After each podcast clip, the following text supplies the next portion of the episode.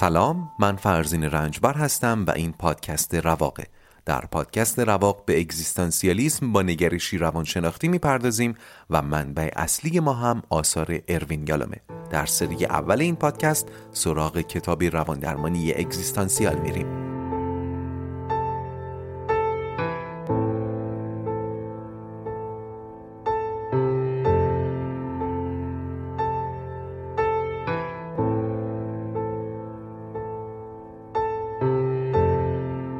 خوش اومدید به اپیزود 34 از پادکست رواق در دو اپیزود قبل به دشواری تصمیم و انتخاب پرداختیم. اینکه چرا تصمیم و انتخاب دشواره و ما چطوری از تحمل کردن این دشواری شونه خالی می‌کنیم.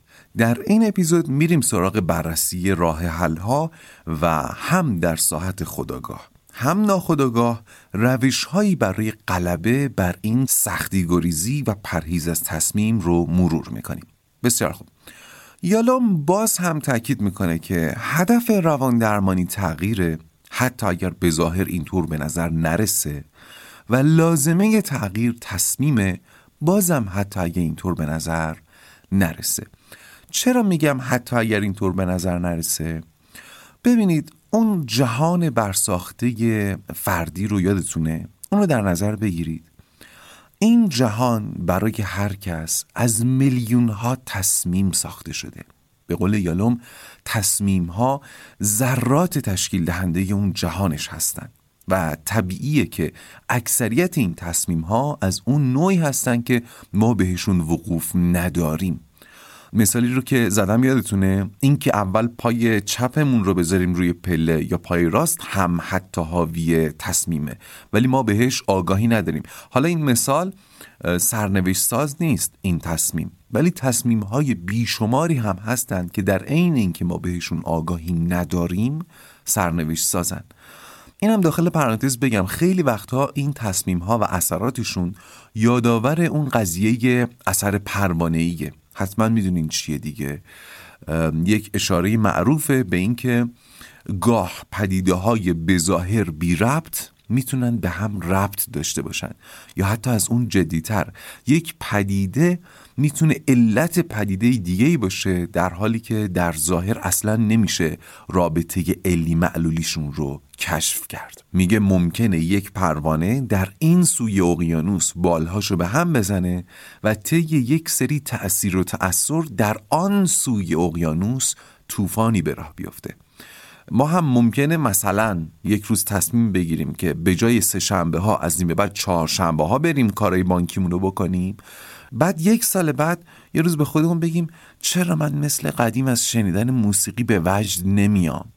مثل قدیم نمیرم تو بحر موسیقی و نفهمیم که این اثر پروانه اون تصمیم یک سال پیشه. این مثال دم دستی رو زدم فقط برای اینکه ذهنتون روشن بشه. باری می‌گفتم پس بهبود با تغییر میاد و تغییر هم نیازمند تصمیمه. اینو قبلا بارها گفته بودم. یالا میگه مشکل مراجعان با تصمیم گیری در یک نوع تقسیم بندی سه حالت ممکنه داشته باشه. یا در یک تصمیم مهم به مشکل برخوردن و اومدن پیش روان درمانگر یا در میانه روان درمانی می‌فهمند که برای هدفی که دنبالشن باید تصمیم بگیرن. یا اینکه اصلا مشکل مزمن ناتوانی در تصمیم دارن. در تمام این حالات اما درمانگر باید یک سری قوانین قطعی داشته باشه. و مهمترینش اینه که به جای مراجع تصمیم نگیره بلکه کمکش کنه خودش به تصمیم برسه. اینجا یالوم اولین راه حل غلبه بر تصمیم گریزی رو ارائه میده. نکته. حتما متوجه شدید که در رواق کمتر پیش اومده که راه حل عینی ارائه بشه. این هم به خاطر تلاش من در وفاداری به متن بوده. بله در کتاب ندرتا روش ارائه میشه و عمدتا مبتنی بر آگاهی بوده و هست. حالا ضمن اینکه باز تاکید می‌کنم هیچ اسای موسایی در امر روان درمانی وجود نداره اما یالوم اینجا یک روش و راه حل کاملا عینی ارائه میده که فکر می‌کنم براتون جالب باشه.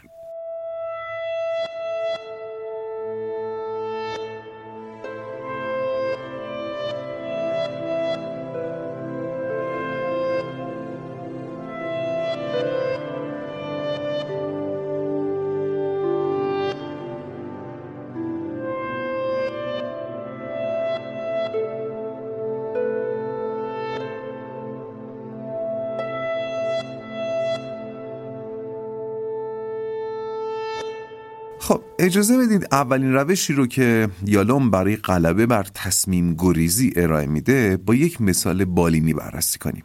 این روش مربوط به اراده مثبت خداگاهه. یعنی همون اراده که باهاش میشه دانشمند شد ولی فرزانه نه. یادتونه؟ خیلی خب با بیاتریس آشنا بشید.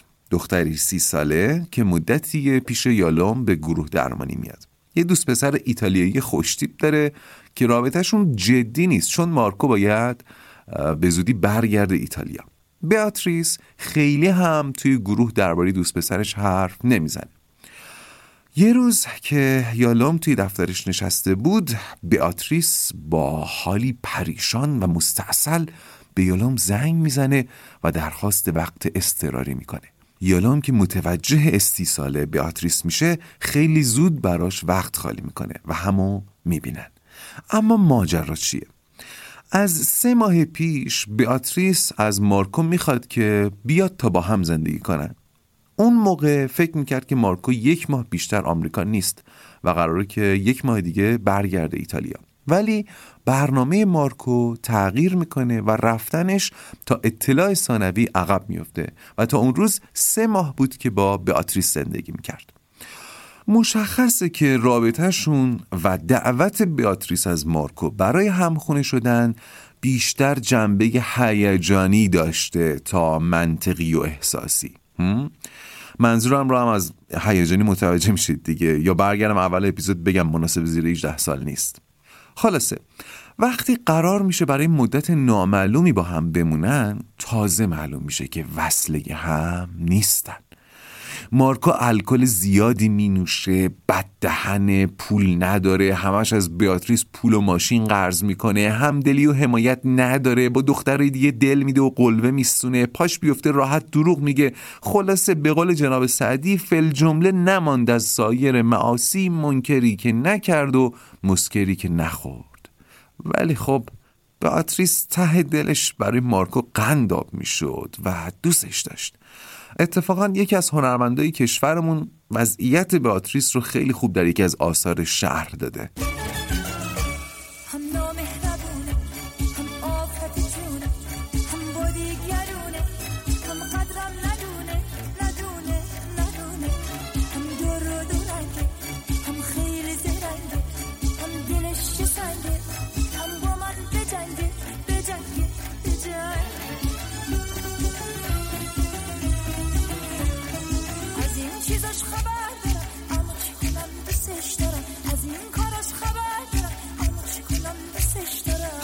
انتهای این اپیزود این آهنگ رو می‌ذارم که لازم نباشه برید دنبالش بگردید. باری متمرکز بمونیم روی بحث.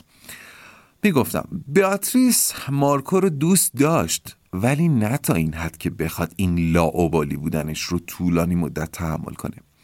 از روزی که رفتن مارکو به تعویق افتاد سه ماه میگذشت و در این مدت همه چی شروع به بد و بدتر شدن کرده بود. تا جایی که بیاتریس دچار استراب شده بود. استراب بابت بختکی که روی زندگیش افتاده بود و نمی‌تونست از خودش دورش کنه. بالاخره روزی که به یالام زنگ زده بود قبلش به مارکو گفته بود که باید اینجا رو ترک کنی. ولی مارکو با حالتی تهدیدآمیز و موزیانه بهش گفته بود که پولی نداره که بتونه مستقل بشه و ناچار اینجا بمونه. بیاتریس برای آپارتمانش قرارداد اجاره امضا نکرده بود که من خیلی نمی‌دونم یعنی چی ولی گویا نمی‌تونسته به قانون متوسل بشه برای اینکه مارکو رو بیرون کنه. بیاتریس تا قبل از این هم احساس درماندگی می‌کرد ولی بعد از جواب رد موزیانه مارکو دیگه به کلی افسار زندگیشو گم کرده بود. حتی اگر از پلیس کمک می‌خواست میترسید که از خشم و انتقام مارکو در امان نمونه. و سرآخر این که با تمام این اخلاقای بد مارکو همونطور که گفتم بیاتریس دوستش داشت و دوست داشت وقتی بالاخره برمیگرده ایتالیا همچنان او هم بیاتریس رو دوست داشته باشه. این خودش کدوم سازوکار دفاعی بود؟ شاید نتونید حال بیاتریس رو درک کنید. خب ظرفیت آدم ها متفاوته ولی یالا میگه توی جلسه استراری اینقدر حالش بد بود که من داشتم به بستری کردنش فکر می‌کردم. ازش پرسیدم چه راهایی به نظرت می‌رسه که از این وضعیت خلاص بشی؟ اونم گفت هیچی. اگه بگم از خونم برو بیرون میگه قراردادت کو. اگه قفل رو عوض کنم ممکنه ماشینم آتیش بزنه. ممکنه شب تو کوچه بهم آسیب برسونه. ممکنه بیاد خونه رو ویرونه کنه. و خلاصه هیچ هیچ راهی به نظرم نمی‌رسه. یالام اما منظورش چیز دیگه ای بود. و منظورش دقیقا راه حلی بود که داریم دربارش حرف می‌زنیم و می‌خوایم بهش برسیم. من اسمش رو گذاشتم بررسی ممکنها. یعنی چی؟ گوش کنید. یعنی به صورت کاملا متمرکز بشینیم و ممکنهامون رو روی کاغذ بیاریم. وقتی با دقت زیاد و با در نظر گرفتن تمام ممکنها این بررسی انجام بشه نتیجهش به ما آرامشی میده که برای غلبه بر استراب تصمیم کمکمون می‌کنه. از اپیزودهای قبل یادمون مونده دیگه هرچه ممکنهای ما بیشتر باشه حس رضایت و آرامش بیشتری داریم. اینجا یک سازوکار دفاعی دیگه هم به نظرم نمایان میشه. سازوکاری که نمی‌ذاره تمام ممکنها رو ببینیم. دیدمون رو محدود می‌کنه به ناممکنها تا ما رو از تصمیم باز بداره. یادتونه گفتم تصمیم و انتخاب مثل یک دریچه چشمی در میمونه که ما از اون دریچه به جهان پس از تصمیم نگاه می‌کنیم. بذارید باز یه مثال دم دستی بزنم. که ذهنتون روشن شه. فرض کنید از این دریچه چشمی توی یک خونه رو قراره نگاه کنیم. یعنی دنیای پس از تصمیم بشه داخل اون خونه. مثال دیگه. ما نگاه می‌کنیم می‌بینیم که ای بابا این که اصلا خونه نیست انگار یخچاله همه جا قندیل بسته. بعد میگیم نه نه نه من نمیرم این تو که مثلا از دست گرگ در امان بمونم. اون تو از سرما میمیرم. اما حرف یالوم اینه معمولا ما اینجور موقع با دقت نگاه نمی کنیم میگه اگه با دقت نگاه کنی می‌بینی که مثلا یه شومینه هم اونجا هست چند تا هیزم هم کنارشه. یه پالتوی پوست هم هست که می‌تونی گرمت کنه اون ور افتاده. یه سماور هم هست که می‌تونی باهاش چایی دم کنی گرمت کنه. عجب مثالی شد. نمی‌دونم حالا چرا این مثال به ذهنم رسید. ولی نکته رو متوجه شدین میگه که باید با دقت به ممکنها و غیر ممکنهای آن سوی دریچه تصمیم نگاه بکنیم. برگردیم به بیاتریس. بیاتریس بعد از کلی انکار شروع کرد به لیست کردن ممکنهاش. مثلا اینکه زمانی که می‌خواد به صورت جدی از مارکو بخواد اونجا رو ترک کنه از چند تا از دوستاش بخواد که پیشش باشن. بعد مارکو رو ببره توی اتاق بهش قضیه رو بگه. اینجوری از عکس العمل چکشی مارکو جلوگیری می‌کنه دیگه. یا یه استوریج یا انباری اجاره کنه و موقتا وسایلش رو بفرسته اونجا که اگر یه موقع خاص خونه رو ویرونه کنه کار زیادی از دستش بر نیاد. یا خودش بره پیش خواهرش یه مدت زندگی کنه. یا به پلیس درخواست حفاظت بده. یا بگی یکی از دوستاش یه مدت بیاد پیشش بمونه. خلاصه کلی امکان دیگه که شاید قطعی نبودن ولی امکان داشتن وجود داشت. نتیجه؟ آرامش پس از اون حالت استرار یعنی بیاتریس که در بی تصمیمی شدید دچار استیصال شده بود دوباره آرامشش رو به دست آورد و در حالی که لیست ممکنهاش در جیبش بود پیش مارکو برگشت و با آرامش بهش گفت که باید اونجا رو ترک کنه. حالا شاید هم تأثیر لحن بیاتریس بوده که از یک اطمینانی می اومد ولی خلاصه این بار باعث شد که مارکو بدون عکس عمل چکشی قبول کنه و چمدونش رو ببنده. این بحث لحن هم خیلی مهمه. ما یه جورایی خیلی وقتا خیلی از حرفامون رو با زبونمون نمیگیم با لحنمون میگیم. یا خیلی وقتا این زبان ما نیست که تصمیم ما رو بیان می‌کنه بلکه لحنمونه. شاید تا قبل از این زبان بیاتریس به مارکو می‌گفت برو ولی لحنش می‌گفت ببین من هم مرددم هم ازت میترسم پس اگه بمونی هم کاری نمی‌تونم بکنم. اینو داخل پرانتز گفتم. باری. پس راه حلی که یالوم برای غلبه بر تصمیم گریزی در ساحت خداگاه ارائه میده چی شد؟ بررسی ممکنها بررسی ممکنها البته ماجرای بیاتریس یه دنباله دیگه هم داره که به موضوع صحبت الانمون ربط نداره ولی به موضوع کلی صحبت های اخیرمون چرا؟ می‌خواید اونم بشنوید؟ نشنیدم کسی بگه آره می‌خواید بشنوید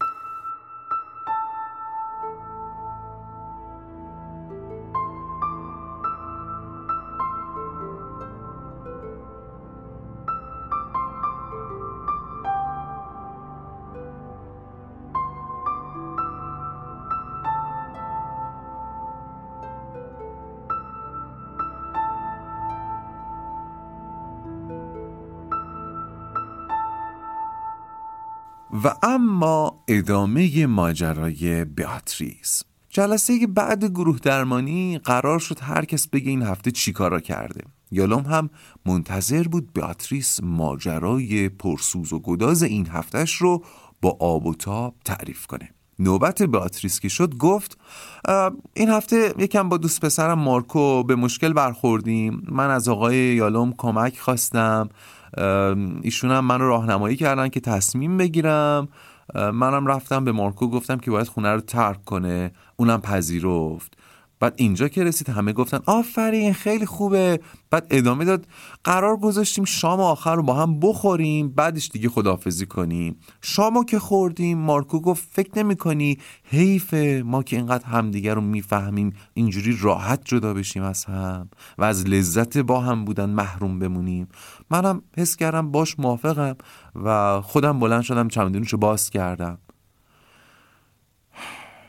البته فکر می‌کنم شام اینجا استعاره است دیگه. ولی خب من ترجیح میدم همین رو قبول کنم تا مجبور نباشم برم اول اپیزود اون جمله رو بگم. ببخشید. یلام میگه وقتی بیاتریس ماجرا رو اینطوری تعریف کرد من دهنم باز مونده بود. وقتی حرفش تموم شد گفتم سب کنید سب کنید نوبت منه.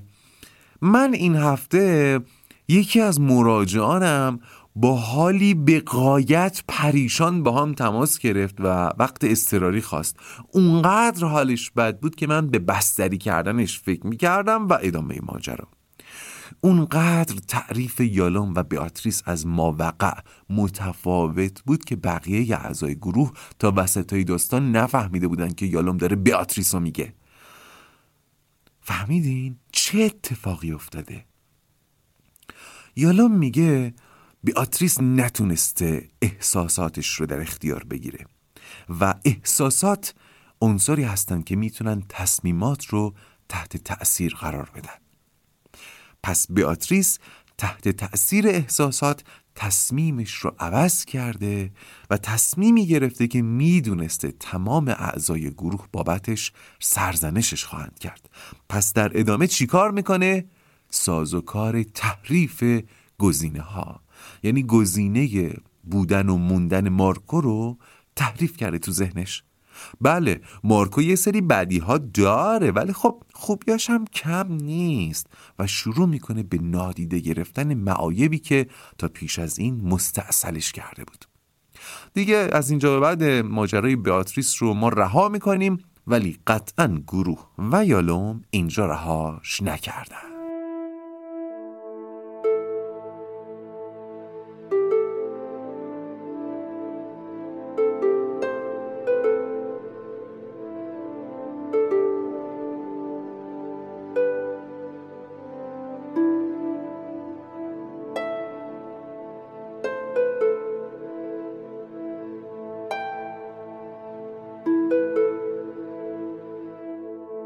خب ماجرای بیاتریس از بحث خودمون دورمون نکنه. یالوم داره از روش های غلبه بر تصمیم گریزی میگه.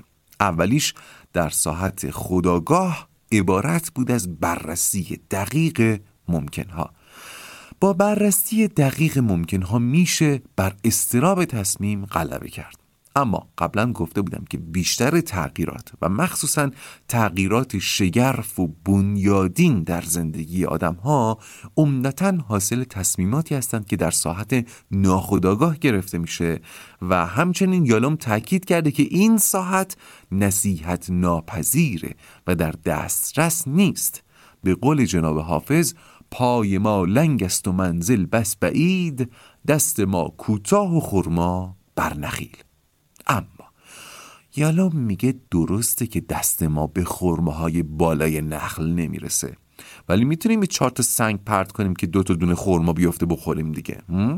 بله لذت اینکه با دست خودت خورماهای رسیده رو دستچین کنی و بخوری کجا؟ و اینکه چهار تا دونه خورمای خاکی خالی رو از زمین برداری بخوری کجا؟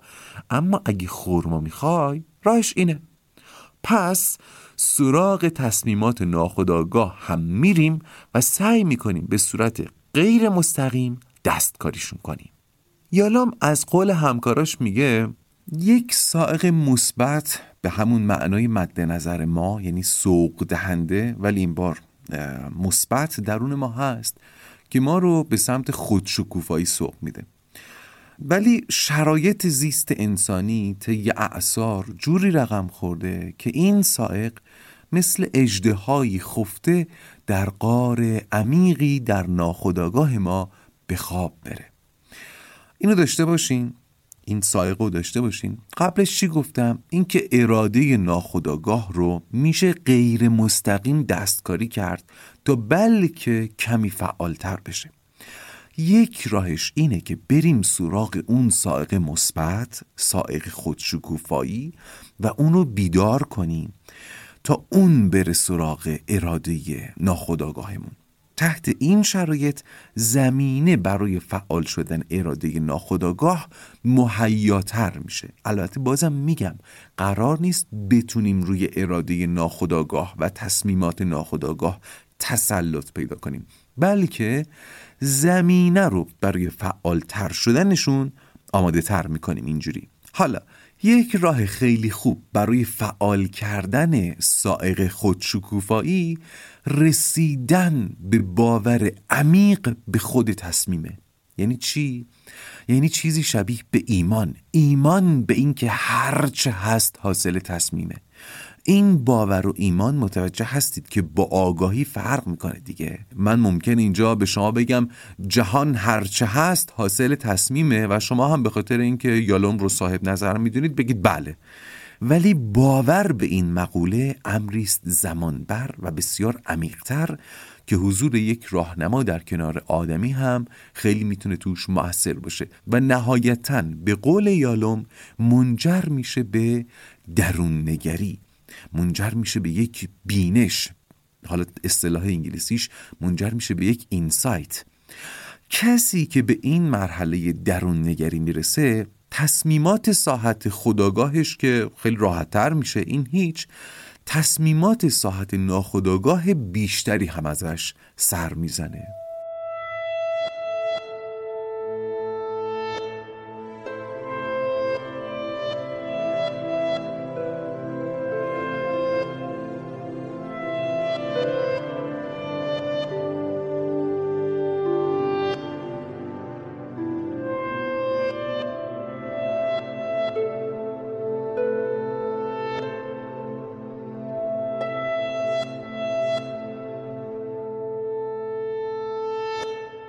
راه حل دیگه ای که یالوم بهش اشاره می‌کنه گسترش چشماندازه.